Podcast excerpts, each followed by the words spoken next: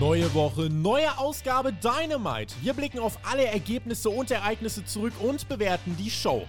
Hört den Spotfight Wrestling Podcast mit der Review zu AEW Dynamite.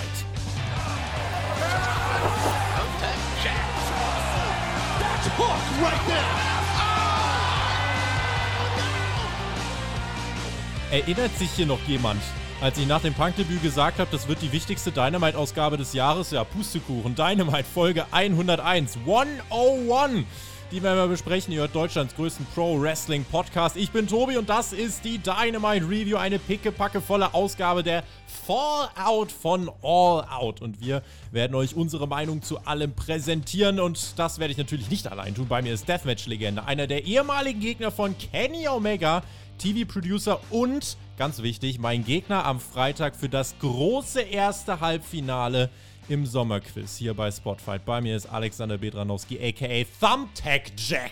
Wunderschönen Jawohl. guten Tag. Tobi, wow, das war ja mal eine mm. wow Introduction. Die hat sich aber, die, die war ordentlich. Das, das war schön. Äh, was hast du da noch reingestreut? Ein ehemaliger Gegner von Kenny Omega. Ja, das, äh, das ist jetzt einigen Leuten wieder in Erinnerung gekommen. Ich habe ähm, vor ein paar Tagen kam ein Interview raus, das ich mit Australiern geführt habe, hm. aus Western Australia. Und äh, da wurde das unter anderem auch erwähnt, ne, dass ich mal gegen Kenny Omega gecatcht habe 2008. Und das haben jetzt wieder ein paar Leute gehört und äh, haben das entweder nie gewusst oder vergessen. Aber ja, das, das, das war so. Der gute Kenny und ich äh, haben uns mal gecatcht. Und ansonsten, was gibt es sonst noch Neues? Äh, Sommerquiz, Halbfinale wir zwei gegeneinander. Der Tobi ja. gegen den TJ, der große Clash von TJT. TJT! Ja, ich sag ja, also alles ab 2006 habe ich, fühle ich mich eigentlich ganz sicher. Es kommt halt ein bisschen darauf an, wie, wie Marcel dann das Quiz gestaltet. Ich glaube, insgesamt ist dein Wrestling-Wissen größer, es umfasst mehrere Jahre und ist tiefgründiger als meins wir gucken einfach mal. In jedem Fall, einer von uns wird es ins Finale schaffen und deswegen der Titel kommt zu äh, uns und da bin ich mir eigentlich relativ sicher. Irgendwer schafft das schon. Äh, per und Shaggy sollen dann mal die andere Hälfte unter sich ausmachen. Das kommt dann nächste Woche Freitag. Außerdem, wir sind ja auch diese Woche schon Sieger, denn Team AW hat ja das Tippspiel zu All Out gewonnen und du hast ja generell richtig abgesahnt das Tippspiel gewonnen und äh, die beiden aus der Raw Review haben ja schon gerätselt, äh, Team ungeflötet, äh, was du denn jetzt für eine schöne Message da lässt. So Smackdown wäre eigentlich mal ein ganz guter Moment, um da mal was zu droppen. Ja, ich könnte ja, wenn ich will, auch eine Message jetzt hier raushauen in der Dynamite Review, an aber uns, an dich quasi, eine Message ein, an dich selber. Eine Botschaft an mich selbst. Nee, aber Smackdown Review, das klingt ganz gut. Da, da überlege ich mir doch was Schönes für das Team ungeflötet. Dann könnt ihr euch auf jeden Fall die Smackdown Review auch auf die Fahne schreiben. Generell super Smackdown diese Woche mit Lesnar, mit Lynch, mit allem, was Rang und Namen hat bei WWE.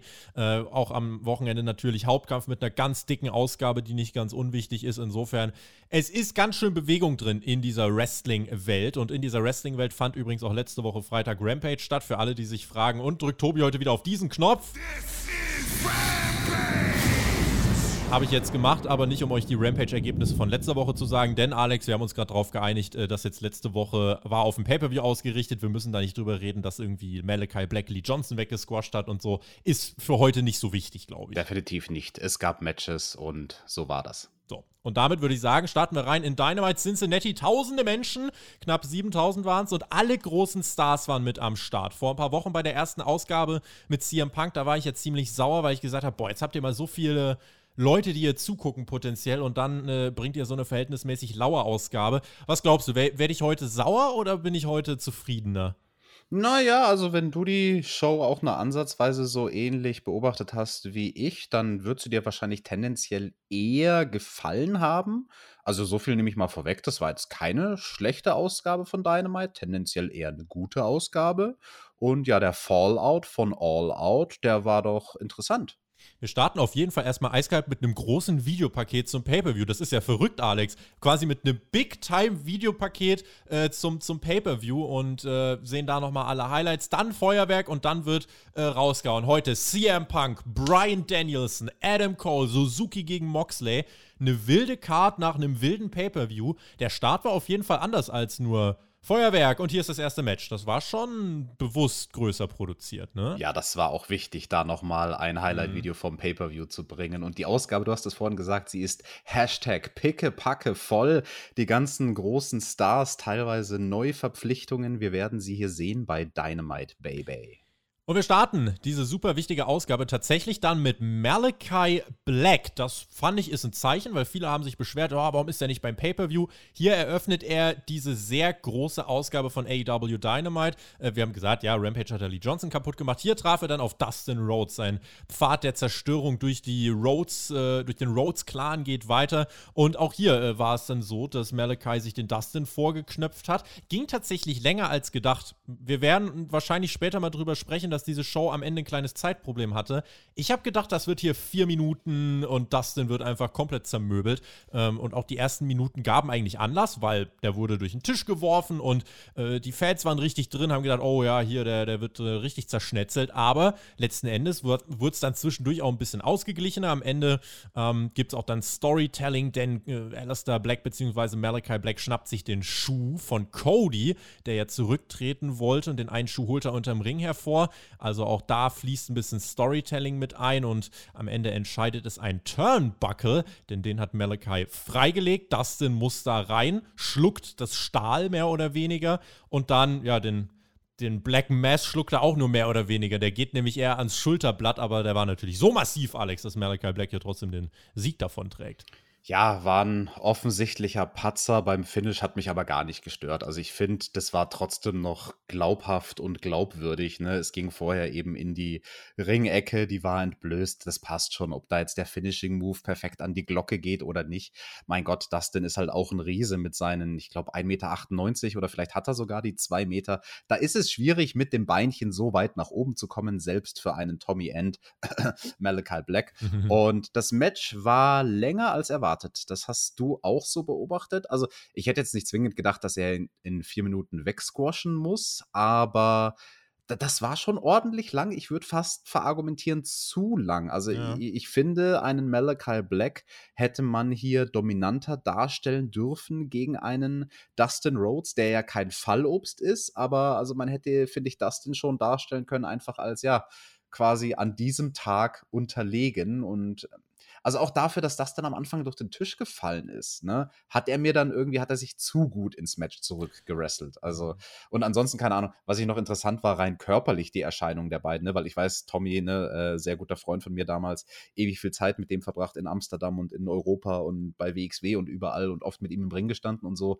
Ähm, aber dass der körperlich quasi dem Dustin fast ebenbürtig ist. Also der Tommy sah zumindest körperlich in diesem Match sehr stark aus, auch wenn er ja. das Match vom, von den Moves her vielleicht nicht so sehr dominiert hat, wie es gut gewesen wäre. Gab auf jeden Fall nennenswerte Reaktionen für beide, auch Wechselgesänge. Also die Crowd hat das richtig gefeiert, das muss man auf jeden Fall so festhalten. Dustin hat auch die Offensive gut gesellt von Malachi. Ich hätte halt einfach gesagt, äh, dampft das Match auf fünf Minuten ein und lass Malachi 80% dominieren und dann den Pin holen. Hat er am Ende auch gemacht so. Und dann ist natürlich die Frage jetzt danach, wie geht's weiter? Und wir haben hier tatsächlich die Antwort bekommen, Alex, denn eines der ersten Matches, die man jetzt angekündigt hat für den 22. September. Da kommt ja direkt das dritte Mal in Folge, dass ich sagen werde, das ist die größte Dynamite-Ausgabe, die es jemals gab. Denn dann sind wir einfach im Tennisstadion und dort gibt es Cody Rhodes gegen Malachi Black 2. Und äh, das ist ja dann eigentlich nur die logische Schlussfolgerung, ne? nachdem Malachi jetzt den ganzen Rhodes-Clan kaputt geklatscht hat, ist das jetzt das große Rematch. Definitiv. Und es erscheint mir auch vom Pacing her recht gesund. Ne? Also, du hast das gesagt. Malachi, er wurde beim Pay-Per-View eben nicht eingesetzt. Ich finde das sehr, sehr gut, muss ich sagen. Ne? Weil es gab ja von mir dann durchaus kritische Worte am Ende vom Pay-Per-View, wo ich sinngemäß gesagt habe: Ja, AW hat jetzt erstmal ordentlich Kanonenfutter im Roster. Ne? Also, die haben jetzt viele Leute viele Leute, die auch was können. Und jetzt ist quasi die Challenge, möglichst viele davon parallel zueinander gut aufzubauen. Das heißt halt aber auch, dass nicht jeder bei jeder Show ist. Ne? Also das ja. ist Wrestling 101, wenn wir hier schon sind bei Ausgabe 101 von Dynamite. Mhm. Und der Tommy, der wird halt dann beim Pay-Per-View nicht eingesetzt, darf halt dafür dann bei Dynamite glänzen und dann in ein paar Wochen wieder. Dann sind auch quasi insgesamt so knapp zwei Monate vergangen, seitdem er Cody in dem ersten Match weggemacht hat. Und ich denke, da werden wir dann ein Match bekommen. Ja, Malachi gegen Cody Part 2. Das wird wahrscheinlich mehr competitive werden. Aufforderung an euch. Was sagt ihr jetzt nach ein paar Wochen? Malachi Black, ist der für euch schon wieder deutlich abgekühlt oder sagt ihr, nö, der hat schon immer noch Hype und wurde gut dominant dargestellt? Weil ich finde, die Reaktionen zumindest zeigen, dass er nicht fürs Publikum irrelevant ist, sondern er ist hier trotzdem einer, den die Leute bejubeln. Gerade der Finisher zieht eine Reaktion, wenn er klar ins Ziel geht, noch wahrscheinlich ein bisschen mehr. Aber äh, ja, finde ich ganz spannend. Also schreibt uns da gerne mal euer, eure Meinung dazu. Äh, Würde mich interessieren, wie da eure Wahrnehmung ist. Kurzes Videopaket dann zu unserem neuen äh, Tag Team Champion Team, den Lucha Brothers, denn die haben ja jetzt die Gürtel und dann ging es weiter mit CM Punk. Alex, äh, kleines Update. Mein Shirt ist mittlerweile da. Mein Leben ist jetzt äh, vervollständigt. Ich habe jetzt das CM Punk Money in the Bank 2011 T-Shirt und nach zweieinhalb Wochen, ging relativ flott dann doch, äh, ist jetzt mittlerweile auch meine äh, Ringer-Version des äh, neuen AEW-Shirts von CM Punk da. Jetzt freue ich mich. Naja, also ob man dann behaupten muss, dass dann jetzt dein Leben komplett ist, ich weiß ja nicht. Also mein Leben ist komplett seit ein paar Tagen, seit ich die Britt Baker Actionfigur habe. Ja, aber äh, der gibst dir jetzt den, den äh, Gürtel von der Hikaru Shida-Figur, ne? Nur deswegen hast du, glaube ich, die Hikaru Shida-Figur bestellt. Ja, War da nicht sowas? Ich, ich habe eine Hikaru Shida-Figur jetzt quasi, glaube ich, zu verschenken, weil ich, ich wollte nur den Gürtel haben. wir waren dann hier mit CM Punk am Start. Der kam aus dem Heel-Tunnel, habe ich gedacht, aber wir haben im ich habe im Laufe der Ausgabe gemerkt, ah, okay, äh, es ist einfach diese Woche ein bisschen vertauscht. In jedem Fall, CM Punk war over, schöner Entrance und äh, auch generell die Stage heute wieder recht. Das war einfach vom Setup wieder ein kleines bisschen verändert. Heißt, wir hatten ein paar andere Kamerashots, das fand ich ganz cool. Und Punk war heute auf einer Mission. Der hat direkt losgelegt, hat gesagt, danke Darby, danke Sting. Äh, gab nochmal laute You Still Got It Chance. Er hat auch gesagt, oh, danke schön. Und hat das einfach mal dann genutzt, um nochmal Minoru Suzuki gegen John Moxley richtig over zu bringen. Das ist heute der Main Event. Linda war da. Jetzt fragt ihr euch, wer ist Linda? Die äh, McMahon, äh, meinst du? Die, die Mac Linda McMahon war am Start. Nein, äh, und zwar Linda die Ziehmutter mehr oder weniger von Brian Pillman Jr. Wer Dark Side of the Ring schaut, der weiß genau, was mit dieser Frau los ist. Und die wirkte so sympathisch in dieser Doku, dass sie auch ein eigenes T-Shirt bekommen hat. Und sie war hier bei der Show, Punk hat das gesehen und hat auch sie overgebracht. Und äh, generell hat den Pay-Per-View abgefeiert. Ruby Soho, Adam Cole, Brian Danielson, seine Frau hatte abgefeiert, war auf jeden Fall gut drauf. Und dann hat er gesagt: So, Freunde, what's next? Und soll ich euch sagen, ich weiß es nicht. Sagt ihr mir doch mal, was er machen sollt. So, und dann haben die Leute einfach ein paar Sachen reingerufen. Da konnte man jetzt nicht so wirklich was verstehen, ne? Nee, also ich habe auch nicht wirklich verstanden. Da, da, wurden wahrscheinlich alle Namen einmal vom Publikum gedroppt. Und dann äh, er greift so ein bisschen was auf und auf einmal ertönt eine Stimme.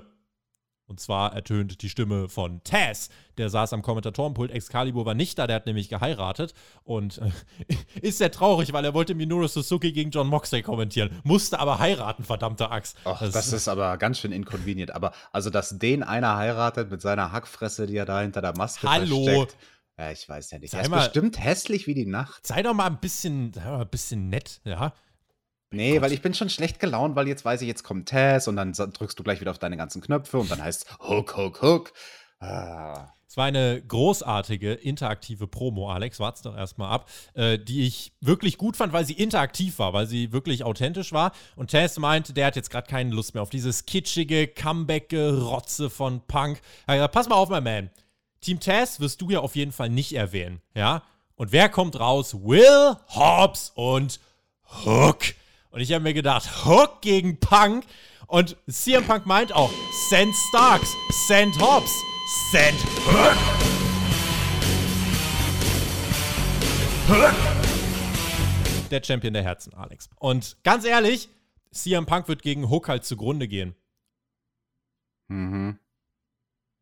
Wo ist die Hook Gang? Können wir mal bitte, die bei Raw wollen irgendwie 100 Kommentare und feiern sich. Kriegen wir hier mal die Hook Gang zusammen für ein paar Kommentare? Wäre ich mal stark dafür. Die besteht nur aus dir alleine, Tobi. Du bist das der ist einzige, nicht richtig. Proof, der, proof Alex wrong, Leute. Du bist der einzige Mensch auf der Welt, der dieses, dieses Bübchen mag. Ach Gott, der wird auch dich zerklatschen, das weißt du ganz genau. Warum forderst du Hook nicht raus? Ja, weil ich bin retired. Ja, siehst du? Habe ich doch gesagt. Hook hatte ich schon retired. Deswegen, es ist halt, also das wird auch mit CM Punk so laufen. Nein, und Punk meint dann noch, äh, beat me if you can, survive if I let you. Also man deutet hier tatsächlich an, CM Punk kämpft sich durch Team Taz. Ich glaube, es wird dann auf Powerhouse Hobbs hinzulaufen, äh, darauf wird sich zuspitzen. Aber das war die Promo von Punk, das ist seine neue Richtung. Ähm, am Ende war das, wie ich fand, in jedem Fall, egal ob jetzt Hook-Fan oder nicht, ähm, war das trotzdem, finde ich, eine sehr gute Promo. Eine schlechte Promo ist es nie, wenn CM Punk im Ring steht. Ich würde jetzt aber mal sagen, es war die schlechteste Promo, die wir bisher bei ihm gesehen haben. Natürlich, die Messlatte ist sehr, sehr hoch bei ihm, versteht mich nicht falsch. Das, das Problem, was ich hatte mit diesem neuen Storyline-Faden, der jetzt da sozusagen angefangen wird, war, mir hat ein bisschen die Begründung gefehlt von Seiten der Heels. Was genau ist denn jetzt deren Problem mit CM Punk? Also mir war das nicht genug von der Argumentation von Taz, dass er halt sagt, hey, du mit deinem Bilderbuch-Comeback, halt mal die Schnauze, wir wresteln jetzt gegen dich. Ähm, da, da hat mir ein bisschen die Substanz gefehlt. Im Endeffekt war es ja so, dass äh, Punk einfach einen Namen durchgegangen ist und Tess hat gesagt, ja, nimm bloß keinen von uns in den Mund, da bist du gar nicht groß genug für. Und dann hat Punk ja genau das gemacht. Also Fakt ist natürlich, dass hier in dieser Storyline noch ein bisschen was passieren muss. Ähm, ich glaube, wenn wir uns das einfach mal so ein bisschen aus der Vogelperspektive angucken, jeder, der ja mit Punk eigentlich in dem Programm ist, profitiert ja. Das heißt, äh, man kann auf jeden Fall festhalten, die, also ich zumindest finde die Ansetzung jetzt dann gegen Team Taz Gewinn bringt trotzdem. Ich würde tatsächlich sagen, meine Favorite-Paarung wäre, natürlich nach Hook, äh, wäre Ricky Starks gegen CM Punk. Da hätte ich richtig Bock drauf. Aber in jedem Fall, die können davon profitieren, mit Punk in einem Programm zu sein. Und deswegen fand ich das, weil ich war schon gespannt und ich hatte jetzt auch keine eindeutige Lösung, äh, war ich gespannt, in welche Richtung es denn jetzt geht. Und Team Taz ist äh, halt in meinen Augen keine, keine schlechte Wahl. Ja, also es ist äh, besser als, oder anders gesagt, ich glaube, es gibt viele Wahlen, die deutlich schlechter wären, um jetzt jemanden quasi in das zweite Programm von CM Punk zu stecken. Und ähm, ich sag's dir ganz ehrlich, ich könnte jetzt eigentlich auch niemanden ad hoc nennen, der mit der aktuellen Landscape von AEW unbedingt quasi ein besserer Gegner für ihn wäre. Das ist schon okay, dass er jetzt erstmal irgendwen so aus dem Mittelfeld versucht hochzuziehen. Und er sollte jetzt auch nicht direkt auf MJF oder so treffen. Das muss jetzt auch nicht sein, sondern Punk äh, darf jetzt ruhig dann gegen Hobbs oder so gehen. Auch das darf er gewinnen, ja, das sage ich auch nochmal, weil äh, um sich einfach zu legitimieren, damit Punk wirklich, äh, wenn er mal geschlagen wird, damit das profitabel ist, muss er natürlich erstmal gewinnen. Das ist ja eigentlich ganz logisch. Und äh, deswegen, auch wenn er hier jetzt in ein Match mit Hobbs geht, das wird halt ganz anders als gegen Darby Allen. Und äh, insofern wird es äh, auch für Punk einfach wird's nochmal eine spannende Ansetzung, auch für uns als Zuschauer. Deswegen bin ich gespannt. Man hat ihn hier feiern lassen, ein ganzes Stück. Also hier hat man das gemacht, was man sonst oft nicht macht. Man hat das wirken lassen, gab dann noch den Stairdown am Tunnel. Dann geht Hobbs selber zum Ring. Ganz flüssiger Übergang, weil der dann als nächstes ein Match hatte. Das fand ich übrigens ganz nice. Ja, solche Übergänge sind eh immer ganz schön und das war ja dann auch ein interessantes Match von ihm. Ja, waren bisher 30, fand ich wirklich sehr gute Minuten von Dynamite. Also natürlich, ich als CM Punk-Fan bin aber ein bisschen voreingenommener, aber ich wüsste jetzt nicht, was AEW in diesen ersten 30 Minuten hier groß hätte verändern können. Es gab dann ein kurzes Videopaket zu Santana und Ortiz, We're the best, prove us wrong. Und dann waren wir backstage mit Ruby Soho.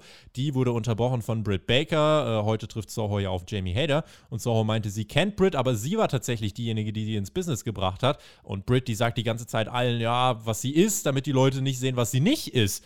Und äh, jetzt gibt es eine neue Bitch hier um den Block und Britt meinte, oh, wow, nennst du dich nicht Runaway? Ge geh doch wieder zum Catering, wo du die letzten vier Jahre standest. das war ein ordentlicher Shoot und Ruby meinte, ja, ja, ich weiß, äh, hier Tony, ne, die ist, die ist dein Girl, ich werde dir trotzdem in den Arsch treten.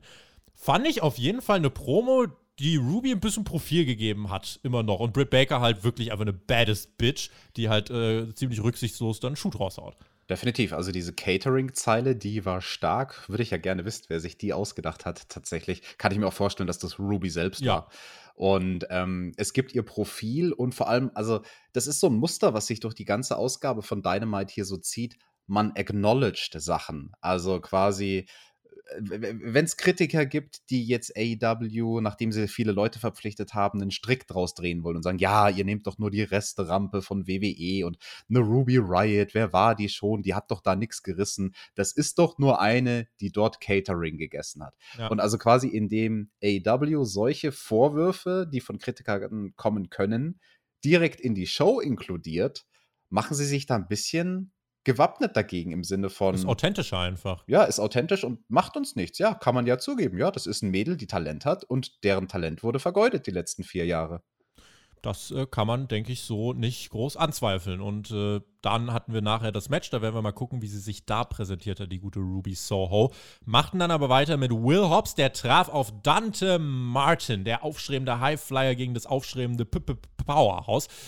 Auch heute wieder essentiell, dass die Crowd richtig drin war und auf alles reagierte. Auch Hook war natürlich am Ring. Lange Dominanz erstmal von Hobbs, aber Dante kam nach der Werbung zurück. Es gab äh, ja dann äh, den Ansatz eines Dives. Dante wollte da draußen, aber natürlich baute sich Hook auf und über Hook springst du nicht einfach drüber. Hook war dann so freundlich und hat sich geduckt, damit der Dive natürlich trotzdem durchging. Und es gab dann wirklich wieder so ein paar Spots, wo man sagen muss, Dante Martin ist halt wirklich das ist schon krass. Einfach die Art und Weise, wie er durch die Luft geht. Ich glaube, mir fällt wirklich als Vergleich nur Montes Ford ein, der ähnlich krass in der Luft stehen bleibt, eine Hangtime hat, ähm, wie, wie das hier bei Dante Martin auch ist. Gab mhm. auch einen coolen Spot, da will er einen Topi zeigen und Will Hobbs fängt ihn aber ab und dotzt ihn dann so gegen den Ringpfosten. Das fand ich auch ziemlich cool. Und dann am Ende, ich weiß nicht, ob du was beobachtet hast, irgendwas ist dann passiert. Es gab, glaube ich, ein Ensigiri oder irgendwas in die Richtung und auf einmal war Will Hobbs komplett raus. Also hat sich gar nicht mehr wirklich auf den Beinen halten können, war komplett äh, dizzy und bringt dann irgendwie halt noch seinen Spinebuster durch, weil er das Match dann gewinnen soll. Und äh, dann war das Match vorbei und dann ist er auch nicht so wirklich aufgestanden. Match selber ging dann acht Minuten. Also ich fand's gut, aber irgendwas am Ende war, ist so ein bisschen auseinandergefallen. Ich weiß nicht, ob du was beobachtet hast. Ja, da kann ich jetzt tatsächlich meine Hand nicht für ins Feuer legen, weil ich sag's dir ganz ehrlich, bei dem Match, bei dem Finish war ich ein bisschen abgelenkt und habe nebenbei dann kurz auf dem Handy was gemacht und äh, kann schon sein. Also mir kam es auch ein bisschen vor wie Grogginess Vielleicht hat er unglaublich gut gesellt, man weiß es nicht. Mhm. Aber auf jeden Fall haben sie durchgezogen und das ist doch schon mal gut. Und du hast die Sprungkraft angesprochen von Dante Martin. Ne? Also, das ist mir auch aufgefallen. Der Spot, der mir am meisten hängen geblieben ist, war ein verhältnismäßig simpler, wo einfach nur im Ring, ne, Powerhouse Hobbs lag am Boden, Dante Martin nimmt ein bisschen Anlauf und springt dann aus dem Stand quasi eine so unglaublich krasse Swanton Bomb. Ja. So mega hoch, wo ich mir denke, Digga, wie bist du gerade so weit nach oben gekommen, einfach mal so locker aus dem Stand? Also es ist lächerlich, was der für eine Sprungkraft hat. Also wirklich ähm, beneidenswert. Absolut. Also deswegen auch hier, er hat verloren, aber wir sind uns einig, das hat ihm jetzt nicht geschadet, ne? Nee, also in keinster Weise. Vor allem, sie haben ja Dante Martin auch gepusht vor dem Match, indem sie nochmal ein kurzes Highlight-Reel von ihm gezeigt haben, von ja. so guten Szenen, die er in den letzten Wochen hatte. Also nee, pff, du in der Niederlage, da, da hat der gar nichts verloren langsam, bedächtiger Aufbau, er wirkt trotzdem cool und egal was ist, das ist ja das Wichtige. Selbst wenn er hier verliert, du willst ihn anfeuern, wenn er das nächste Mal rauskommt. Du willst, dass er gewinnt und solange die Fans dann hinter dir stehen, äh, hast du als High-Flying Babyface, denke ich, gewonnen. Dan Cornette Lambert war natürlich auch wieder am Start. Ganz ehrlich, rückblickend, das wäre das Segment, so lustig ich das fand das hätte ich aus der Show gestrichen, um Zeit zu sparen. Denn im Endeffekt hat das hier gar nichts vorangebracht. Er hat gesagt, ja, hier geil, dass ihr Danielson, Cole, Punk und so weiter habt. Diese ganzen kleinen Midgets, ja, 1,70 groß, 80 Kilo, die reißen hier nichts. Das sind keine, das sind keine Leute, die hier die Needle moven, wie man heutzutage so schön sagt. Ihr mit euren pickligen, billigen Internet-Fans. Diese Company ist eh nur absoluter Müll. Die, die, kennen nicht mal hier die Lyrics von, den, von, dem, äh, ja, von diesem schlechten Song von einer eurer fetten Wannabe-Legende. Habt ihr auch nicht drauf. Und hier sind übrigens Scorpio Sky und Ethan Page. Und bis dahin war die Promo ganz unterhaltsam. Dann habe ich mir gedacht, ja, so, und jetzt was? Ja, zeigst uns Scorpio Sky und Ethan Page.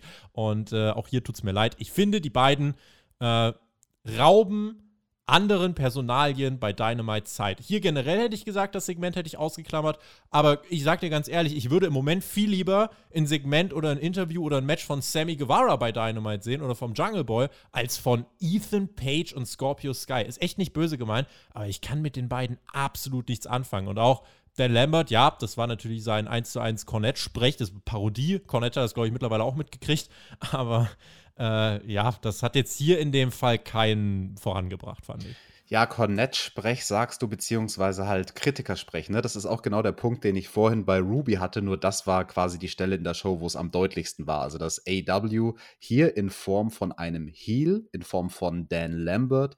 Diese ganzen Kritikpunkte, die es gegen AW gibt, in die Sendung verwurstet. Ne? Ja. Es gibt böse Zungen, die sagen, ja, komm, ja gut, die haben jetzt da ein paar Leute geholt, Adam Cole und Daniel Bryan, aber CM Punk, das sind Midgets. alles Midgets. Wir wollen kein Midget-Wrestling mehr. Ne? Die könnt ihr alle gerne haben. Und ähm, ja, also wahrscheinlich war das der Hauptgrund, warum es diese Promo gab, dass AEW aus welchen Gründen auch immer das Bedürfnis hatte, quasi zu sagen, hey, solche Kritik macht uns nichts aus, deswegen labert der Lambert. Das Problem war halt, es führt eigentlich erstmal zu nichts. Also es war quasi eine, eine Promo quasi ins offene Publikum hinaus gecuttet? Also, wen hat er damit adressiert Niemanden. konkret? Was, was ist sein Ziel? Was möchte er? Was, was ist ein, eine Person, mit der er jetzt konkret ein Problem hat? Und also es hat ein bisschen gewirkt wie, keine Ahnung, wie bei der Muppet Show, die beiden alten Männer da auf dem Balkon, die da oben sind und dann immer so schlecht gelaunt sind. Und so hat er ein bisschen äh, gewirkt. Aber du weißt wahrscheinlich nicht, was die Muppet Show ist, weil du gerade nicht lachst, oder? Ich weiß natürlich, was die Muppet Show ist. Hallo, ich bin ja, ich bin 97 geboren, ich bin nicht 2005 geboren, ja? Chill mal bitte. Aber. Dan Lambert gibt WWE offiziell eine Stimme, das können wir hier festhalten in dieser Show. Äh, ja, schön und gut, dass AW die Kritik äh, anerkennt, aber finde ich, äh, muss man sich jetzt gerade eigentlich gar nicht rechtfertigen. Dieses Segment hätte man aus Zeitgründen aus dieser Show streichen können. Matt Hardy gegen Orange Cassidy, geil, geht auch weiter. Matt Hardy will das Haar von Orange Cassidy rasieren. Cassidy antwortet mit whatever. Können wir, können wir auf diese Fehde den Deckel drauf machen? Dave ja. Metz hat heute einfach gesagt, ja, das ist ein großes Pay-Per-View-Match. Junge, was ist bei dir eigentlich schief? Also ja, finde ich halt gar nicht zum Beispiel. Bei dem ist schief, dass ihm der Arsch gepudert wird von den ganzen AEW-Leuten, damit er schön positiv über die berichtet. Deswegen halte ich auch von einem Wann Melzer greift denn Lambert Dave Meltzer in der Promo auf? Ja, das, das würde ich der gerne Meltzer sehen. mag. Ich, ich äh, darf, das wäre ein Pay-Per-View-Match. Hier hau ab mit, mit Hardy gegen Orange Cassidy. Ich würde Geld bezahlen für Lambert gegen Dave Meltzer im AEW-Ring. Book it, jawohl. Aber Meltzer ist ja tatsächlich, der war jetzt am Wochenende, war der in einigen Videopodcasts wieder zu sehen. Der Typ ist schon trotzdem breit, ne? Der ist schon trainiert. Da kann man jetzt nicht sagen, sagen, dass der ein Midget ist, aber ähm, mal gucken. Ja, wäre eigentlich mal ganz lustig, wenn da irgendwie so ein, so ein äh, Melzer geroastet werden würde von Dan Lambert, aber ähm, ja. Gucken wir mal, wann das passiert. Zurück bei Dynamite dann mit lauten Buhrufen für Maxwell Jacob Friedman. Der hatte Wardlow im Schlepptau und äh, sauer war er, verlor er bei All Out gegen Chris Jericho. Wir beide haben gesagt, wir finden das vom Booking okay. Andere haben gesagt, damit hat man es verpasst, MJF auf eine große neue Stufe zu heben und hat einen Fehler gemacht. Wir gucken mal. MJF kam hier raus und das Publikum chantete unüberhörbar You tapped out. Und Maxwell meinte, ich habe Chris Jericho vor Sonntag dreimal besiegt. Diesen Sonntag habe ich ihn ein viertes Mal besiegt. Aber das Match wurde aufgrund einer klaren, subjektiven Abneigung gegen mich neu angeläutet. Was wisst ihr, Marks aus Cincinnati eigentlich? Das nennt sich Cheap Heat, Alex, und ist so ein bisschen in Verruf geraten für Heels, die keine Ahnung haben, wie man Heat zieht. Ich denke, das kann man über MJF hier nicht sagen. Der wusste, glaube ich, ganz genau, was er gemacht hat. Und die Leute haben ihn wirklich gehasst. Dann hat MJF was gemacht, was ich nicht so gut fand, weil ich finde es ein bisschen gefährlich. Hat gesagt: Ja, komm, ihr fetten Leute, springt doch über den Zaun, macht mich fertig, ja? Ihr seid aber eh Feiglinge und werdet das nicht machen. Und dann legt sich MJF an mit Linda, ja, die gute Linda, die den guten Brian Pillman Jr. aufgezogen hat, war am Ring. Auch die Tochter von Brian Pillman, die war da, die war schwanger und MJF meinte, äh, ah, okay, Tochter von Brian Pillman, stimmt, das erklärt, warum du so hässlich aussiehst. Und wirklich wilde Promo. Dann gab es Brian Pillman, der rauskam und gesagt, kannst du mal meine Familie in Ruhe lassen, was geht bei dir eigentlich? Ähm, laute Reaktion auch für Brian, äh, Brian Pillman Jr., und er hat dann, ja, MJF als Maxwell Jerk auf Friedman bezeichnet, hat gesagt, du redest Quark über meine Stadt, meine Familie. Ja, du hast halt alles auf dem Silbertablett serviert bekommen, ja. Wir hier, Cincinnati, wir sind Badasses, ja. Brian Pillman, John Moxley, wir sind Badasses. MJF, du bist aus Luxus, Long Island, ich komme von den Straßen von Cincinnati, welcome to the jungle. Und Brian Pillman hier im großen Spotlight zu sehen, generell war cool. MJF sprach dann auch über die Mutter von Pillman. Die kennen wir auch, also die richtige Mutter von Pillman Melanie heißt sie, glaube ich. Und MJF hat halt, das hat man bei Dark Side of the Ring gesehen, die Frau war in nicht allzu guten Zustand und MJF sagt einfach, was ist eigentlich mit deiner Mutter Methany? Ah, ähm, Melanie. Ja, was ist eigentlich mit der passiert? Du hättest im Pro Wrestling noch ein paar Geschwister haben können, aber Melanie hat ziemlich gut geschluckt. Hätte sie mal bei dir die Pillen geschluckt. Und ich sitze hier, Alex, und war legit einfach nur, ich dachte mir, das ist nicht bei TV14. Also PG sowieso nicht. War das doch TV14? Ich fand, das war schon nah an FSK 18 dran, ehrlich gesagt. Naja, also ich muss mich ja bei meinem Job, ich habe einen Job neben dem Spotify Podcast, ja, weil das ist nur ein Hobbyprojekt hier tatsächlich. Ähm, da muss ich mich auch manchmal mit dem Jugendschutz auseinandersetzen. Jetzt muss ich mal überlegen, wenn ich so eine Zeile gehabt hätte und versucht hätte, das in einen Trailer zu kriegen, der tagsüber läuft, ja, ist schwierig. Also der Jugendschutz sagt immer, das kommt darauf an, wie man es kontextualisiert. Du kannst alles zu jeder Uhrzeit zeigen, du musst es nur richtig kontextualisieren und das passt schon, das kann er sagen. Also du ganz ehrlich, wenn er sowas gebracht hätte damals in der Attitude Era, ich weiß, das war ja. eine andere Zeit. Da Aber hätte, ich finde es ja gut, keine Sorge. Also da, da hätte keiner mit der Schulter gezuckt damals, sondern das wäre halt so, ja, okay, cool, eine von vielen krassen Promos am Abend. Und heutzutage ist das halt schon heftig, wenn man sowas hört. Ich fand's gut. Also ich fand es sehr, sehr unterhaltsam und das hat eine Daseinsberechtigung Berechtigung und auch weil du vorhin sagst, von wegen äh, MJF ist ja keiner, der Cheap Heat nötig hat, ne? Also da hast du gesehen, das ist halt echte Heat und vielleicht auch nochmal zur Erklärung, weil ich glaube, viele in Deutschland ähm, wissen nicht so wirklich, was Ohio für eine Art von Bundesstaat ist. Ich sage es jetzt mal ein bisschen überspitzt und absichtlich politisch unkorrekt. Ohio, viele Teile davon sind schon so ein bisschen so ein White Trash Bundesstaat im Sinne von, ja, wenn du die Möglichkeiten hast, nicht dort zu wohnen, dann ziehst du mhm. lieber von dort weg. Also es Mit ist jetzt West nicht, halt, ja, also es ist jetzt nicht irgendwie so eine reiche Gegend wie, keine Ahnung, Connecticut oder so. Ja. Und ähm, deswegen war das, war das, finde ich, ein guter Ort für so eine Promo. Auch mit einem Hometown-Hero in Brian Pillman Jr. Dann ist sogar noch seine Familie dabei. Alle kennen die Story von Dark Side of the Ring. Ich finde, das war schon gut. Also es hat sich wirklich organisch angefühlt, wie wirklich echte Heat und das hat mir gefallen. Das war auf jeden Fall eine sehr intensive Promo. Ich weiß ehrlich gesagt nicht, wann ich das letzte Mal so positiv geschockt war vor der Promo und gedacht habe, Alter, das ist bewusste Grenzüberschreitung. Ich finde das sensationell. Und dann eben auch wirklich ne, die Familie von Pillman Jr., auch Punk hat die ja vorhin schon so reingebracht, wo ich dachte, ah, das ist nur ein kleiner Sidekick. Da habe ich nicht, nicht geahnt, dass das noch so eine Rolle spielen wird. MJF äh, dann im Ring mit Brian Pillman Jr. schickt Wardlow zur Seite, hat gesagt, geht zur Seite, dicker Mann oder großer Mann. Und ähm, Pillman attackiert MJF, Wardlow macht dann doch den Save. Also man pusht ja auch indirekt weiter so diesen Split von Wardlow und MJF schon Ewigkeiten, pusht man den weiter voran, mal mehr, mal weniger, jetzt wieder mehr. Und Pillman, ja, kämpft sich trotzdem zu MJF durch. Äh, Wardlow greift wieder ein, Griff Garrison will den Save machen und am Ende muss Brian Pillman mit Griff Garrison, äh, der beschützt ihn und die beiden treten den Rückzug an. Aber trotzdem, MJF, ähm, ja, hier in diesem Segment dann noch mit dem Diamond Ring, der Schlag gegen Griff Garrison, der nächste Gegner heißt dann Brian Pillman Jr. Und wie wir nachher erfahren sollten, tatsächlich bringt man das im Stadion. Und äh, wir werden nächste Woche über Rampage reden. Ich habe die Ergebnisse für diese Woche jetzt dann schon äh, gesehen. Ich kann euch sagen, Brian Pillman Jr. kriegt jetzt gerade legit ein Spotlight. Und ich finde, das Argument, AEW hat zu viele Superstars und hat keine Zeit mehr für die eigenen, lässt sich ein Stück weit dadurch entwerten. Wir haben hier die, den, den Fallout von All Out und einer der Stars, die am meisten bei dieser Show profitiert haben, die, die lautest, eine der lautesten Reaktionen gekriegt haben, waren Brian Pillman Jr.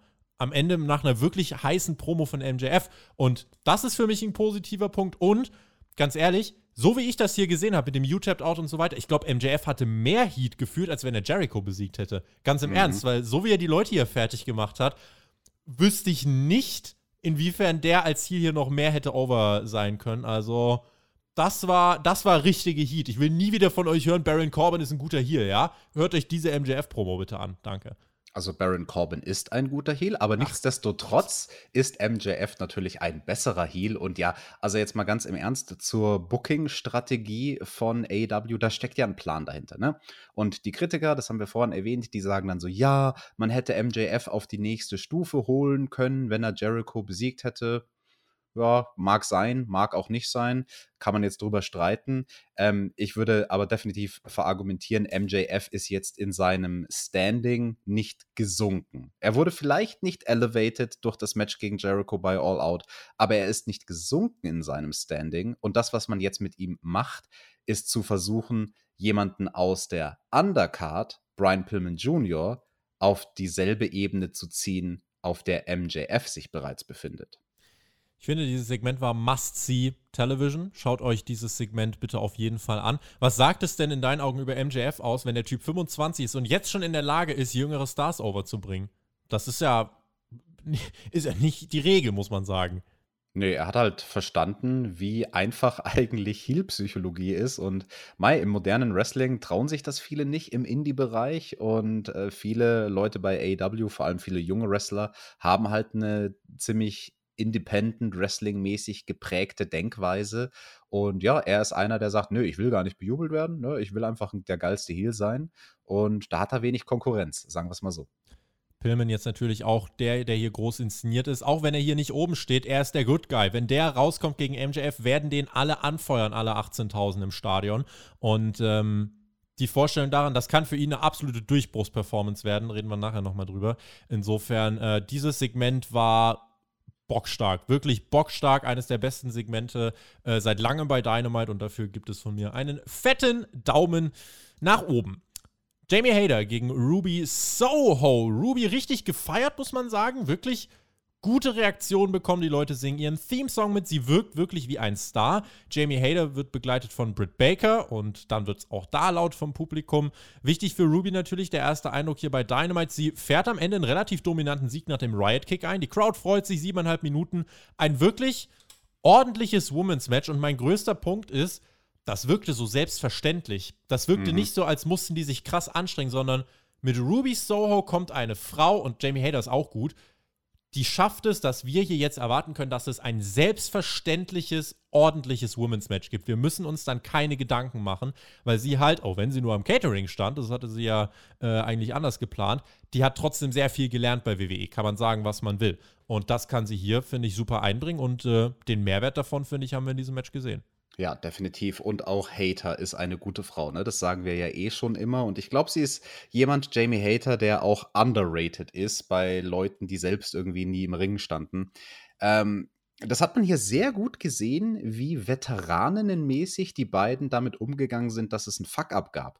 Ruby Riot war dann auf den Riot, Entschuldigung, Ruby Soho war auf den Schultern von Jamie Hater. Das sah ein bisschen aus quasi wie, keine Ahnung, eine Victory Roll, Reverse Hurricane Runner, irgendwas. Sie haben die Balance verloren und sind dann relativ hässlich, aber noch safe, gerade so ums Arschdecken safe, äh, zu Boden gefallen. Also so, dass dann quasi Jamie Hater face first gelandet ist und Ruby Riot einfach auf den Knien.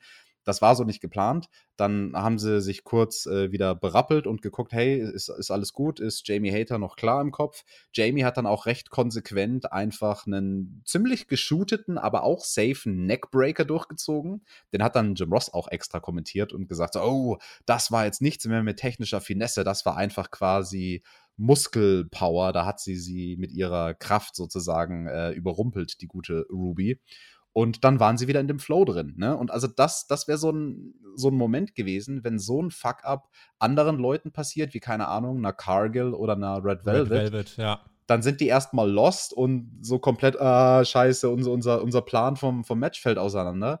Und äh, die Sache beim Wrestling ist halt immer, außer den Leuten im Ring, den zwei Wrestlern, beziehungsweise hier Wrestlerinnen und dem Ringrichter, weiß halt keiner, was der Plan ist. Und deswegen ist es egal, wenn du mit irgendwas Unplanmäßigen, wie jetzt zum Beispiel hier dann vielleicht im Neckbreaker, äh, das Match weitermachst, um wieder in einen Flow reinzukommen. Also das, das hat mich sehr beeindruckt, wie konsequent oder, oder wie souverän, sollte ich sagen, wie souverän die beiden Mädels damit umgegangen sind. Und Ruby, ja, das ganze Match, das sah aus, als hätte die das locker aus dem Ärmel äh, gehauen und aus dem Ärmel geschüttelt.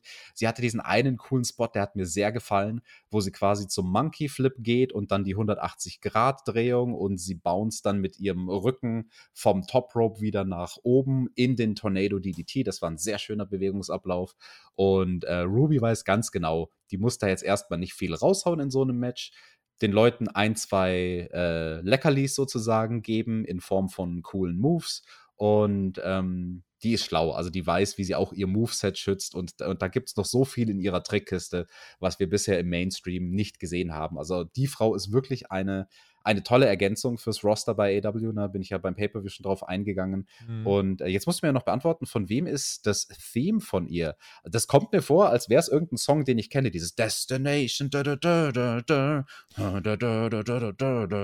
Der Ruby Soho-Theme kommt, äh, kommt von Rancid, so heißt die. Ach Band. ja, von Rancid ist das, genau. Daher kenne ich. Haben die das irgendwie umgetextet? Irgendwie? Nee, das haben die extra für sie gemacht jetzt tatsächlich. Also Ruby kennt die wohl gut und äh, deswegen haben die jetzt hier den Theme-Song für sie gemacht, ah, tatsächlich. Okay. Dann ist das deswegen quasi so ein, so ein Sound sozusagen, so der Klang dieser Band, der mir bekannt ja. ist. Ah ja, okay, nice. Genau, ja, fand ich, also ihr Theme-Song, den finde ich auch nice. Also generell die Art und Weise, wie sie angenommen wird, ich finde, da sieht man schon, Ähm, die Fans wissen, was sie an ihr haben. Die Fans wissen, dass die, dass die Frau besser ist als das, was sie in den letzten vier Jahren zeigen durfte. Insofern Daumen hoch dafür. Nach dem Match die Attacke von Britt Baker. Doch wer macht den Save Riho? Aber auch die kriegt auf die äh, Fresse. Und dann macht äh, Chris Statlander den Save, als gerade der Curbstop auf den äh, Champion-Titel kommen soll. Mögliches Six-Man-Tag-Team-Match habe ich mir notiert. Äh, Six-Man-Tag-Team-Match? Äh, Six-Women-Tag-Team-Match.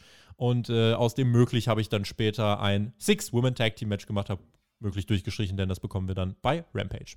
Ist das denn quasi ein Match, wo die Heels eigentlich im Nachteil sind? Könnte man jetzt verargumentieren, weil ja bei Rampage, da gab es das Handicap-Match, ne? Da konnte Chris Statlander alleine antreten gegen Hater und Rebel. Naja, gut, dieses Mal heißt es bei Rampage 3 gegen 3. Aber, aber nur Rebel. aber da erzählt man zumindest dann, finde ich, konsequent quasi diesen Storyline-Strang jetzt schön bei Rampage weiter. Also, das finde ich gut, dass ja. dann so quasi eine Storyline mit Matches immer wieder bei Rampage mündet. Jetzt, also zumindest mal zwei Wochen am Stück. Finde ich gut. Ja. Finde ich auch gut. Deswegen solides Storytelling in der Women's Division, das ist äh, wirklich auf einem guten Weg. Dann waren wir zurück bei Dynamite mit einem Trios-Match. FTR und Sean Spears bekamen es zu tun mit der etwas zerstrittenen Dark Order. Stu Grayson, Evil Uno und John Silver waren am Start. Im Inset sahen wir nochmal die Dark Order Stritt, aber Anna Jay ist ja jetzt zurück. Sie reagiert oder agierte als äh, Streitschlichterin, ja, Anna, beste Frau in der Halle dann wirklich äh, brechend laute Johnny Hungy Chance, der ist auch immer noch over. Aber schon da, am Anfang gab es erstmal die offensichtlichen Probleme bei der Dark Order. Da gab es ein gegenseitiges Eingetagge und Vorwürfe. Und da habe ich mir gedacht, ja, das kann natürlich nichts werden. Sie fing dann an, die Dark Order im Laufe des Matches ein bisschen besser zusammenzuarbeiten. Silver dürfte auch richtig aufdrehen, am Ende aber ein unglücklicher Zusammenstoß mit Evil Uno. Match ging knappe fünf Minuten. C4 von Sean Spears, der Pinnacle, äh, also Sean Spears und FTA tragen dann den Sieg davon. Die Heels gewinnen, weil die Faces Probleme in der Gruppe haben. Danach sogar wirklich, Alex, die gehen aufeinander los, die Dark Order, die implodieren quasi. Richtig traurig, das eigentlich zu sehen. Und auch die Fans denken sich, nein, das kann doch jetzt nicht wahr sein. Und NRJ guckt sich das äh, auf der Bühne nur an mit Ty Conti und beide schütteln den Kopf.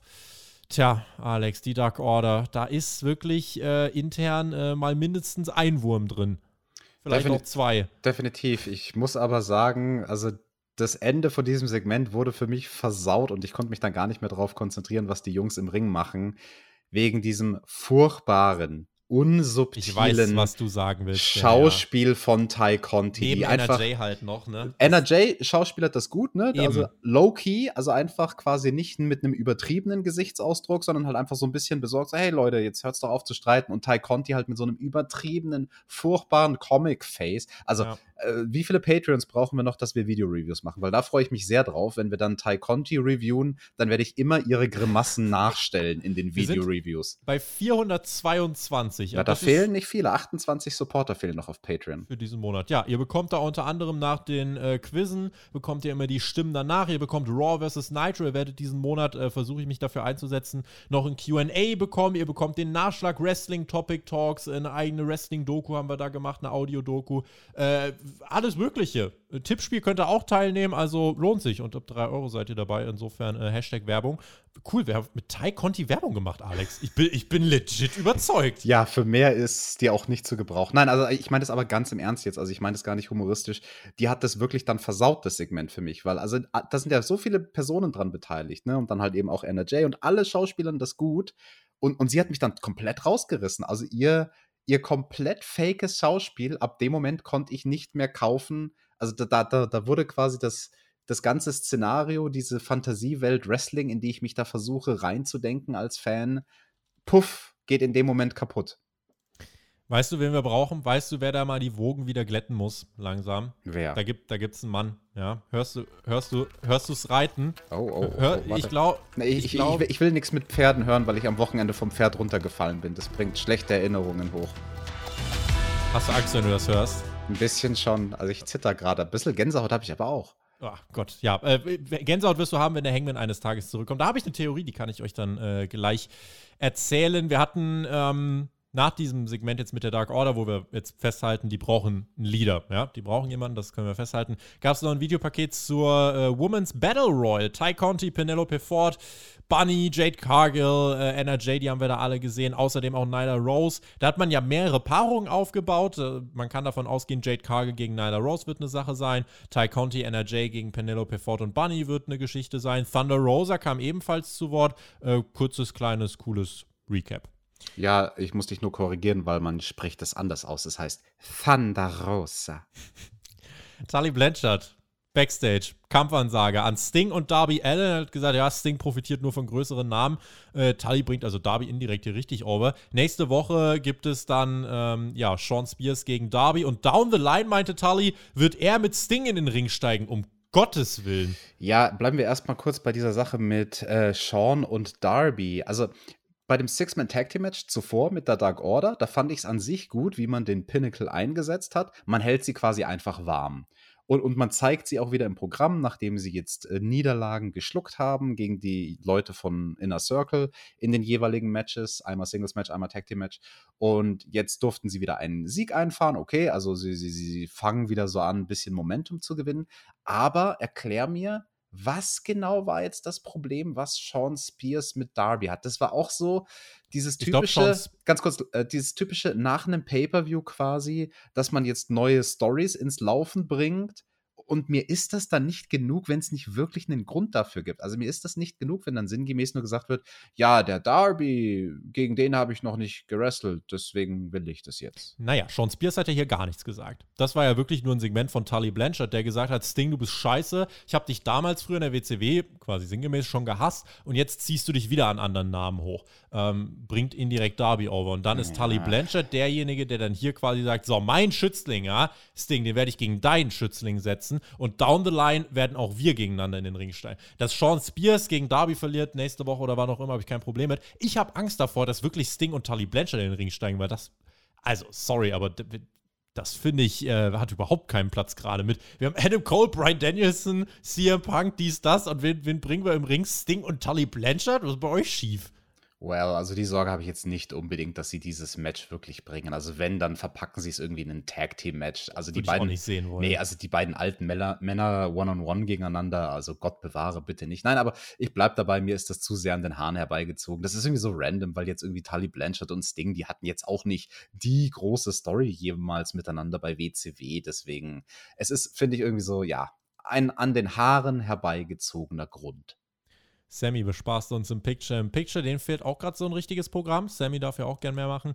Griff Garrison und Brian Pillman Jr. waren Backstage beim Doc und Pillman meinte Arthur Ashe Stadium. MJF, die Challenge ist bei Tony Khan eingetragen und dann kam auf einmal Max Caster und Anthony Bowens vorbei, denn The Acclaimed has arrived. Die sind zurück, schon bei Dark zurückgekehrt, jetzt auch dann hier bei Dynamite. Und äh, Max Caster hat auch gesagt: Ja, ich habe auch ein bisschen, ich auch ein bisschen äh, Politik betrieben, ja. Max Caster, ich treffe am Freitag auf dich, Brian Pillman Jr., bei Rampage. Und ähm, ja, das auch ein kleines feines Segment. Dann bringen sie noch Rosen mit für Brian Pillman Jr., der feuert die auf den Boden, ist richtig, richtig sauer. Und ähm, ich finde es cool, dass die Acclaimed wieder da sind. Auch die ist, also nochmal, wer dann sagt, AEWs Roster ist dann zu voll, man hat jetzt Zeit auch für The Acclaimed und Brian Pillman Jr. Insofern finde ich die Balance insgesamt gerade ganz gut. Ich habe zwar gerade gesagt, Sammy ist jetzt zum Beispiel hier bei dieser Show nicht da gewesen. Wenn der nächste Woche dafür am Start ist und der Jungle Boy demnächst wieder am Start ist, dann ist das okay. Das ist ja das Gute, dass du nicht jeden jede Woche sehen musst. Das finde ich auf jeden Fall nicht verkehrt. Insofern, hier fand ich dann, es war ein kleines Segment, aber ich war positiv überrascht, weil kleiner Aufbau für Rampage, dann äh, kriegst du dort Max Caster, der sehr wahrscheinlich aufs Maul kriegen wird gegen äh, Brian Pillman Jr. Brian Pillman Jr. wird aufgebaut. Du hast fürs Arthur Ashe Stadium diese Paarung MJF gegen Brian Pillman Jr., die mutig ist auf jeden Fall.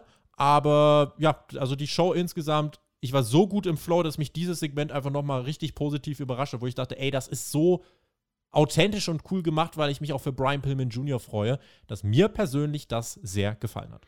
Ja, man nimmt sich die Zeit für die jungen Wrestler. Es ist ja die Frage, hat man die Zeit und oder nimmt man sie sich und man investiert hier TV-Zeit in die Jungs. Ich finde es interessant eben, dass wir mit Rampage jetzt auch die Möglichkeit haben, einen Brian Pillman Jr. dann doch quasi, wenn man will, innerhalb von wenigen Wochen noch mal ein gutes Stück hochzuziehen. Ne? Also ja. lass den jetzt diese Woche bei Dynamite gewesen sein, dann ja. gewinnt er noch vielleicht zweimal bei Rampage, sagt noch mal bei Dynamite was gegen MJF und dann haben wir den innerhalb von wenigen Wochen oft gesehen und oft siegreich und dominant gesehen und das ist schon gut. Die Paarung Brian Pillman Jr. gegen MJF. Ich weiß halt nicht rein vom Wrestlerischen her, ob ein MJF der ideale Gegner ist für einen Brian Pillman Jr. Also MJF ist ein guter Mann vom Handwerk her. Ich weiß jetzt aber nicht quasi, ob der die Art von Performance aus einem Brian Pillman Jr. rauskitzeln kann, die der bräuchte.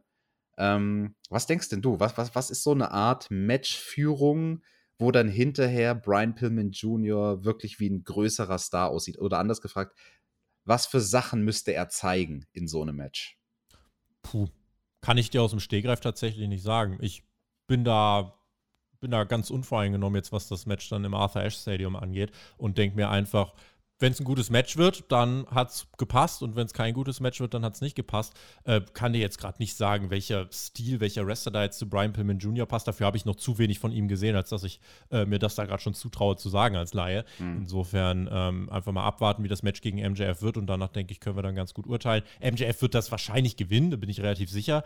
Aber äh, trotzdem, Brian Pillman Jr., für den kann das ja trotzdem eine absolute Breakout-Performance sein. Wenn 18.000 Leute bei einer Wochenshow für dich feiern, auch wenn du dann verloren hast, weil er hier sich gerade so noch durchgesetzt hat, äh, dann hat er ja trotzdem gewonnen. Und das, ist, das ist was sehr Wichtiges, was du sagst, 18.000 Leute, weil ich habe auch so das Gefühl, also ich habe keinen Zweifel daran, dass dieses Match bestimmt gut wird zwischen den beiden. Ich habe meinen Zweifel, ob es sehr gut wird, aber vielleicht braucht es wegen diesem uniken Setting mit 18.000 Leuten, vielleicht braucht es auch nicht mehr für Brian Pillman Jr., als einfach eine grundsolide, gute Performance wenn das Publikum ihn auch damit abfeiert, hat er ja alles richtig gemacht. Apropos Brian Pillman Jr. hat gerade noch getwittert, äh, er hat bizarre Neuigkeiten. Die Beleidigung von MJF gegenüber seiner, äh, was ist denn das dann, Schwester? Ja, oder müsste seine Schwester dann sein, auf jeden Fall, die schwanger war. Äh, hat scheinbar das Kind ganz schön sauer gemacht und das will jetzt raus. Und es ist, es wird erwartet, dass morgen das Kind kommt und eine Kampfansage an MJF bringt. Also tatsächlich äh, soll das Kind morgen kommen. Ein bisschen verfrüht. Finde ich, find ich ganz lustig eigentlich. MJF hat so eine gute Probe gehalten, dass selbst das Neugeborene böse ist. Dann wird, wird das kleine Baby ihm erstmal auf die Nase boxen oder ins Gesicht kotzen. Ins Gesicht kotzen, genau. Machen wir weiter. Tony Schiavone interviewte die Elite. Die kommen heraus als Heel Stable. Die Fans singen den Theme-Song. Und äh, alle waren da bis auf Adam Cole. Der wurde dann natürlich äh, noch äh, groß angekündigt. Und auch er kam dann heraus, wurde angekündigt von den Bucks und ähm, hat dann gefragt: Ja, habt ihr Bock auf Storytime? Nachdem er da mit seinem coolen Theme herauskommt äh, herauskam. Und äh, dann hat er erstmal gesagt, Tony, Du hängst ja viel mit Britt Baker rum, ne? Oh. Schau die Frau einmal schief an und ich schieb dir deine Brille so tief in den Arsch, dass du nie wieder ans Kommentatorenpult setz, äh, dich setzen kannst. Fand ich ziemlich geil, dass man das aufgreift, weil äh, warum, warum nicht? Also bietet sich an, also macht das doch. Mega und lustig, mega gut. Und dann hat er gesagt, AW ist oben auf. Ja, wegen diesen Typen hier, wegen der Elite. Ich bin hier fürs beste Pro-Wrestling. Die Young Bucks sind das beste Tag-Team der Welt. Kenny ist ein Once-in-a-Lifetime-Superstar. Und jetzt hat die Elite auch Adam Cole, Baby. Dank dann noch Kenny Omega, dank den Bucks. Ja? Und nächste Woche hat er gesagt, feier ich mein In-Ring-Debüt für alle, die nicht wissen, wie elite ich bin. Kenny regte sich dann äh, auf, ja, hier, und wir konnten das gar nicht beim Pay-Per-View feiern, weil wir unterbrochen worden sind. Dann passierte was? Richtig, sie wurden unterbrochen, denn Brian Danielson machte sich auf den Weg zum Ring allein, unbewaffnet mit seinem weißen T-Shirt. Man kann nicht mal Merch bringen von ihm, weil er hat nur ein weißes T-Shirt an. Und Kenny war dann wieder richtig pisst und hat gesagt, ey, Brian, das war unser Segment. Und dann hat er gesagt, so, Freunde, jetzt geht ihr mal aus dem Ring, du kommst jetzt mal ran hier. Und dann sehen wir tatsächlich, und das muss man sich, äh, this is real life, 2021 Kenny Omega, AEW World Champion und Brian Danielson stehen sich gegenüber im Ring beim ersten Dynamite-Auftritt von, von Danielson. Und dann haben sie ein Einzelpromo-Duell. Danielson schnappt sich das Mic und äh, sofort die Leute auch drin, laute Yes-Chants, das ist richtiges Big-Time-Feeling. Und Brian Danielson einfach eiskalt. Habt ihr Bock, Kenny Omega gegen Brian Danielson zu sehen? Direkt seine ersten Worte. Es gibt Holy Shit Chants und äh, die Leute verlieren es alle. Und dann hat er gesagt: Ja, Kenny, du bist der großartigste Wrestler, der jemals gelebt hat. Ich glaube aber, du hast Angst vor mir. Ich glaube, du hast Angst vor der Erkenntnis, dass ich doch besser bin als du. Und dann landet Omega sogar kurz nach einer Auseinandersetzung im Lebell-Lock, tappt auch schnell ab. Die Elite attackiert Brian. Der Jurassic Express und Christian machen den Save. Auch Frankie Kazarian war da. Marco Stunt wird auf die Elite geworfen. Und dann ist nur noch der arme Brandon Cutler allein als Geek im Ring zwischen den Faces mit seinem Spray bewaffnet und schluckt dann das High Knee von Daniel Bryan zu lauter Reaktion ein. Wirklich starkes Segment, wie ich fand. Und du weißt halt direkt, die künsteln hier nicht rum. Die wissen, jeder will Danielson gegen Omega sehen. Und ganz ehrlich, es gibt so viele Wege, wie man jetzt hier gehen kann. Einen kann ich ja gleich mal beschreiben. Aber trotzdem, du musstest das hier bringen. Und ich finde, das direkt so aufzugreifen, ist eigentlich der, der authentischste Weg. Weil es muss nicht direkt ein Titelmatch werden. Ähm, das, wird's nicht, das wird nicht der Weg sein. Aber die Art und Weise, Brian Dennison und Omega direkt gegeneinander zu stellen, ist halt das Größte, was du machen kannst, finde ich. Ja, man ist ehrlich, ne? Jeder will es sehen und man adressiert, dass jeder dieses Match sehen will. Ja. Und generell ein sehr starkes Segment hier am Mikrofon von allen Beteiligten, auch angefangen bei Adam Cole, der wirklich krass Heat gezogen hat dann aber sich natürlich irgendwie wieder die Pops geholt hat, weil er so ein Internet-Darling auf eine gewisse Art und Weise ist. Also, das mhm. ist, das ist eine ganz, ganz interessante äh, Brisanz bei Adam Cole. Ich, ich, hatte da für einen Moment schon das Gefühl, wo ich mir gedacht habe, ah, hör, hör auf, dir jetzt Pops zu holen. Du hast jetzt so gute Heat gezogen mit dieser Tony Schiavone-Nummer, weil Schiavone ist halt einer, jeder mag den. Und ja. also, wenn du den ankackst, dann, dann gibt's Heat. Egal wer du bist. Und dass er das dann quasi, dass Adam Cole das dann wieder umgedreht hat in doch so ein paar kecke Sprüche und hey, Baby, und ich bin ganz cool. Wuhu, Adam Cole, juhu. Ähm, sehr, sehr interessant. Also, da werden jetzt ganz viele Leute in die Kommentare schreiben, bei AW gibt es nicht nur Heels und Faces, sondern alle sind Tweener. Aber ich finde es interessant. Also, ich finde es eine sehr, sehr interessante Dynamik mit diesem Charakter. Und ich kann mir auch gut vorstellen, dass so ein Adam Cole, je nachdem, in welcher Stadt man mit AW ist, vielleicht unterschiedliche Reaktionen zieht. Ne? Guter Mann und ja, Brian Danielson und Kenny Omega. In welcher Form, Tobi, werden wir das denn sehen? Ich hätte einen Plan, wie man es machen könnte. Also ich, ich sage erst, was ich glaube. Ich glaube, es wird im Arthur Ashe Stadium ein Eight-Man-Tag-Team-Match geben. Jungle Boy, Luchasaurus, Christian und Danielson gegen Omega, Young Bucks und Adam Cole. Was zweifelsohne krass wäre. Ich würde es so bucken, dass du im Arthur Ashe Stadium sagst, so, alle wollen sehen, ihr kriegt es. Ihr kriegt das erste Mal Kenny Omega gegen Brian Danielson, weil dann kriegst du das Ding voll. Dann gibt es da, glaube ich, äh, also dann wirst du wahrscheinlich sogar noch auf 19.000 kommen, je nachdem. Ich würde es da bringen und würde sagen, Daniel Bryan gewinnt dort nach einem wirklich guten Match und zeigst direkt, Bryan ist halt wirklich ein krasser Typ. Dann sagst du, alright, Deswegen gibt es dann bei Full Gear, haben wir jetzt immer noch dann 10, 11, 12 Wochen Zeit, deswegen gibt es bei Full Gear den großen Main Event Kenny Omega gegen Daniel Bryan. Dann zeigst du, boah, Scheiße, der Kenny hat wirklich Angst. Er hat nur noch den AEW-Titel, verliert vielleicht bis dann auch den Triple A-Titel, hat nur noch den AEW-Titel, muss sich wirklich dran festklammern und versucht mit der Elite wochenlang Brian Danielson zu zermürben, versucht den Arm kaputt zu machen, damit der den Lebellock nicht ansetzen kann. Dann kommt das Match beim Pay-Per-View. Das äh, Finish läuft ähnlich wie im Arthur Ashe Stadium, wo Kenny Omega tatsächlich äh, getappt hat. Dann kann Brian Danielson das aber bei Full Gear nicht machen, weil sein Arm kaputt ist. Kenny gewinnt doch noch gerade so nach dem One-Winged Angel und denkt sich, boah, ich habe endlich meinen Titel, ich kann ihn doch noch mitnehmen. Und dann, am Ende des Pay-Per-Views, reitet der Hangman dann rein. Und dann haben wir für den nächsten Pay-Per-View oder für einen Jahreswechsel haben wir dann schön Kenny Omega gegen Hangman und den Titelwechsel. Kenny kann Pause machen. Brian Danielson ist etabliert, ohne den Titel zu gewinnen. Soll er auch gar nicht. Also, du musst nicht bei AW auftreten und direkt einen Titel gewinnen, um jemand zu sein. Äh, ist auch gar nicht der Stil von AW. Ähm, ja, das wäre der, wär der Weg, wie ich es machen würde. Ja, Hangman wird Champion bei Revolution. Das habe ich in unseren Predictions schon gesagt. Und äh, so oder so ähnlich kann und wird das passieren. Oder halt auch nicht.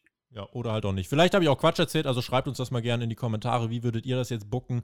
Ähm, ansonsten, ne, weil du gerade gesagt hast, Tony Schiavone ist super over, der hat auch ein äh, Daphne, äh, ein, ein Daphne-Schild angesprochen, äh, mhm. äh, die Performerin, die ja leider letzte Woche verstorben ist. Ähm, das auch eine coole Sache, dass man das wirklich anspricht und auch da äh, ein Grund, warum AW bei vielen als sehr sympathisch wahrgenommen wird. Und generell dieses, äh, dieses Segment hier ähm, fand ich super, hat viel auf den Weg gebracht, ähm, wirkte big time. Du musstest alle großen Namen bringen, hast du auch gemacht und deswegen war das eine gute, eine gute Art und Weise, um die hier alle zu zu pushen. Genau, Tobi, ja, das war ein schönes Main-Event-Segment von AW Dynamite und damit kommen wir zum Fazit. Habe ich mir gedacht zu dem Zeitpunkt, weil ich dachte mir dann wirklich so, als dieses äh, schöne Gefühl war, Daniel Bryan, Brian Danielson freut sich noch ein bisschen, juhu, was ist die Welt schön, dass die Show vorbei wäre. Und dann kam ja da noch ein Match. Soll ich mal versuchen, so schnell wie Tony Schiavone dann die nächsten Wochen runter zu ackern? Das war ja unfassbar, weil hier sind wir schon an dem Punkt, wo AW gemerkt hat, scheiße.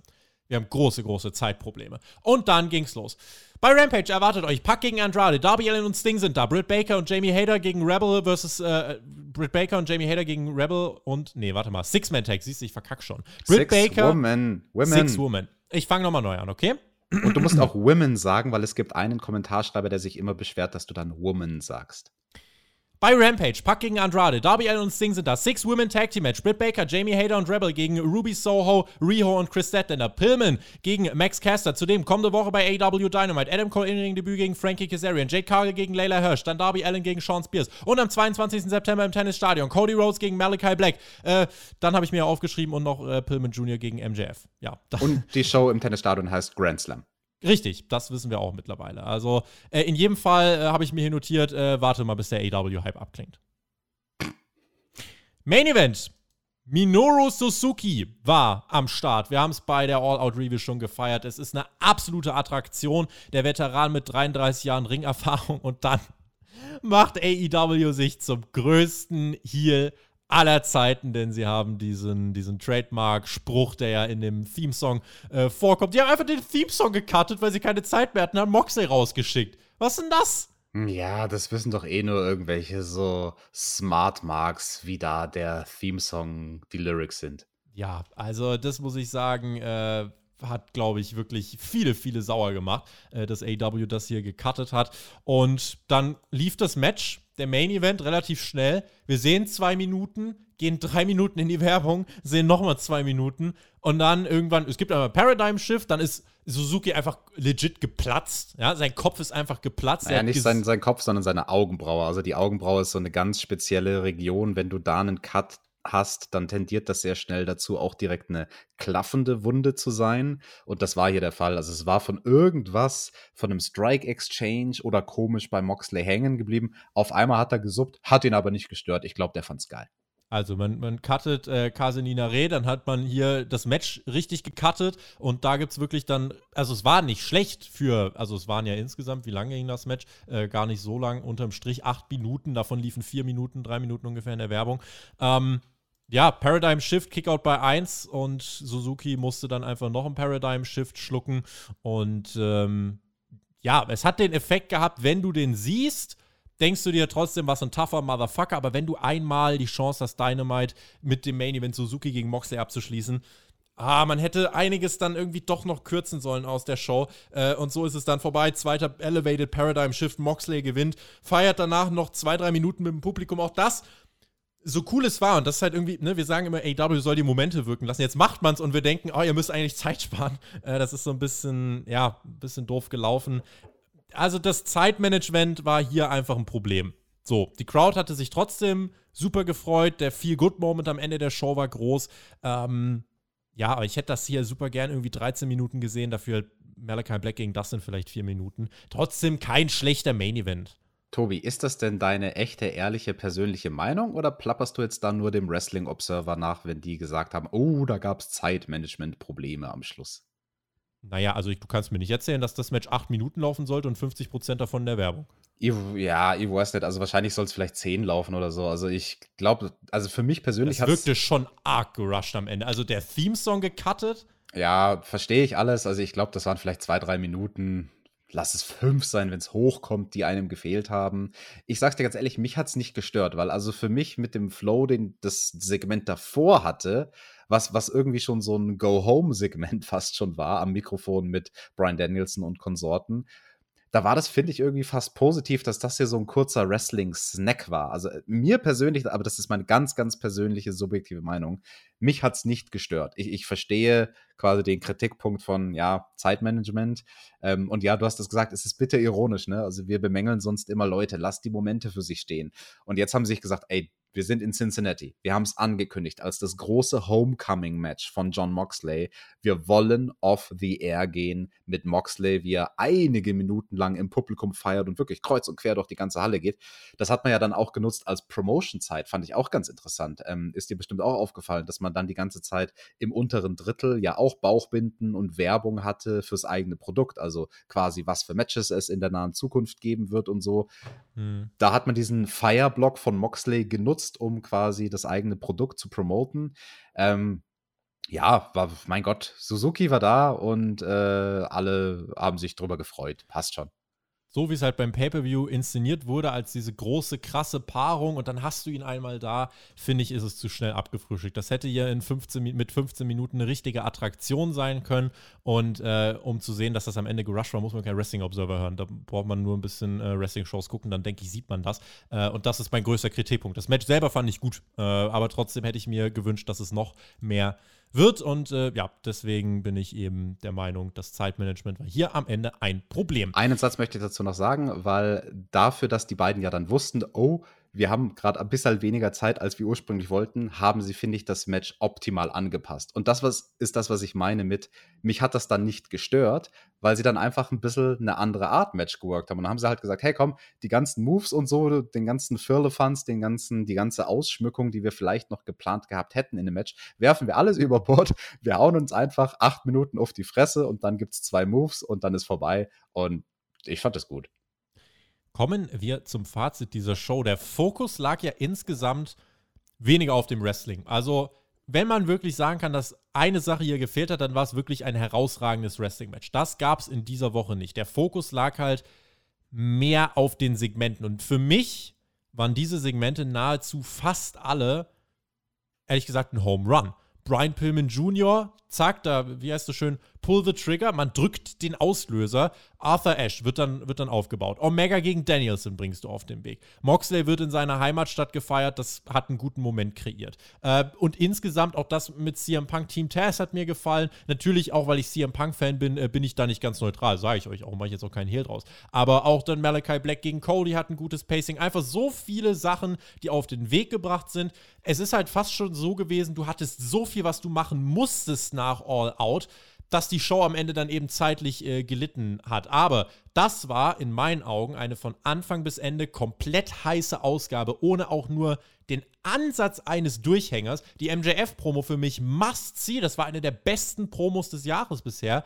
Und insgesamt diese Dynamite-Ausgabe, nur wenn ich nach meinem persönlichen Gefühl gehe und wie groß es sich angefühlt hat, war das bisher die beste Dynamite-Ausgabe für mich tatsächlich des Jahres und ich weiß nicht, ob ich mich an eine Dynamite-Ausgabe erinnern kann, die sich für mich bisher von Anfang bis Ende so nach Big-Time-Feeling angefühlt hat. Ich habe in den letzten Wochen immer wieder Aufbruchsstimmung als Wort äh, benutzt. Das hat sich hier halt nochmal komplett gezeigt. Und anders als nach, der, nach dem CM Punk-Debüt äh, bei Dynamite habe ich hier nicht das Gefühl, oh, man hat was liegen lassen. Du hast alles gezeigt, was du konntest. Es war halt am Ende fast ein bisschen zu viel. Ähm, aber es gibt so viele Gründe, jetzt eigentlich nächste Woche dann noch einzuschalten. Und du hast so viel losgetreten. Deswegen für mich äh, diese Show ein, ein Home Run auf äh, sehr vielen Ebenen. Wie gesagt, das Einzige, was gefehlt hat, äh, war halt ein richtig starkes Wrestling-Match. Zeitmanagement war nicht perfekt. Aber das ist schon Meckern auf ganz hohem Niveau, finde ich, für den Fallout von All Out. Ja, du hast gesagt, man hat nichts liegen lassen. Also es gibt jetzt wahrscheinlich einige, die sagen, ja, aber man hat doch jetzt die ganzen Champions nicht gesehen. Also wo waren denn die Lucha Bros? Klar, kurzes Videopaket. Wo war denn ein Miro, der beim Pay-per-view seinen äh, Titel verteidigt hat, seine TNT Championship? Wo war ein Chris Jericho? Ähm, und manche andere Leute hat man auch nur so quasi äh, namentlich zwar erwähnt, aber nicht so richtig mit Spotlight gesehen ja, das waren allesamt Leute, die beim Pay-Per-View ein Spotlight hatten. Und ich finde, das macht AW gut. Das ist auch nicht das erste Mal, dass wir das jetzt sagen bei einer Show nach einem Pay-Per-View, dass sie sehr gut auswählen, welche Leute sie denn da jetzt in ein Spotlight stellen, die sonst vielleicht keins haben und die vor allem beim Pay-Per-View keins hatten. Weil wenn du beim Pay-Per-View gerade eben erst einen großen Sieg hattest, dann ist eigentlich das Letzte, was du jetzt brauchst bei Dynamite Spotlight. Also wenn es Leute gibt, wo es legitim ist, sie mal für eine Woche aus einer Show rauszuhalten, dann sind es Leute, die beim Pay-per-View einen großen Sieg geholt haben. Und ich finde, da hat man, ist man sehr, sehr gut umgegangen mit diesem, ja, mit diesem großen Roster, was man jetzt eben hat. Und ja, wie kriegt man es hin, dass man möglichst das Spotlight versucht, auf neue Gesichter auch zu verteilen? Mein größter Kritikpunkt ist, manche der neuen Storylines, die dann so jetzt begonnen wurden, da fehlt mir ein bisschen die Begründung dafür. Aber zumindest hat man dafür bei MJF und Brian Pillman Jr. eine sehr gute Begründung geliefert. Und damit wollen wir noch eure Meinung wissen. Also alle, die uns jetzt hören, natürlich die Hook Gang, ihr wisst Bescheid. Und an alle anderen, äh, schreibt uns eure Meinung zu diesem Fallout in die Kommentare. Der Jonathan hat auf seinem äh, Perkix WWE-Kanal gerade auch, wie ich sehe, noch ein Video hochgeladen, äh, in dem er auch sich nochmal mit dem aktuellen Aufstieg von AEW, wo er sich den nochmal zu Gemüte führt. Hauptkampf dieses Wochenende gibt es auch. Äh, Wer es mitbekommen hat, Kevin Owens, da läuft der Vertrag aus im Januar und innerhalb der Company heißt es, man ist sich relativ sicher, der wird nicht verlängern. Das sind einfach gerade sehr viele Dinge, weil man fragt sich eigentlich gerade, wer würde gerade eigentlich seinen WWE-Vertrag verlängern? Äh, gefühlt wollen alle zu AEW, keiner will zu WWE. Ähm, ist der Eindruck von vielen und das ist eine Sache, die beobachten wir. Die werden wir auch im Hauptkampf besprechen und auch in den nächsten Wochen. Wir sind für euch da und liefern die Reviews zuverlässig für euch und ähm, haben Bock, das mit euch zu erleben. Und ich bin gespannt und freue mich auf alles. Jonathan hat heute auch eine Mail, deswegen komme ich drauf, äh, die er an mich geschrieben hat. Ich sage ja immer GW. Er hat geschrieben G Klammer auf, AE, Klammer zu W. Das fand ich sehr lustig. Ich verbleibe aber trotzdem mit einem GW genießt Wrestling. Unter anderem auch All Elite Wrestling. Und wir hören uns dann nächste Woche, wenn ihr wollt, gern wieder zur Dynamite Review. Und wen es betrifft, gern auch bei Hauptkampf. Alex, du machst den Deckel drauf. Ich bin raus. Sag danke und bis zum nächsten Mal. Macht's gut. Auf Wiedersehen. Tschüss. Ich mache den Deckel drauf, indem ich jetzt einfach mal ganz frech Werbung in eigener Sache mache. Ich war zu Gast beim Insiders Edge Podcast von den Kollegen aus Western Australia und habe mit denen lange geschnackt. Das war das ehrlichste, tiefgründigste Interview meines Lebens. Geht drei Stunden. Wenn ihr jetzt noch immer nicht genug habt nach dieser Review von mir, könnt ihr das hören. Der Tobi, der packt euch bestimmt einen Link in die Description. Ansonsten findet ihr den Link auch einfach auf meinem Twitter at ThumbtackJack.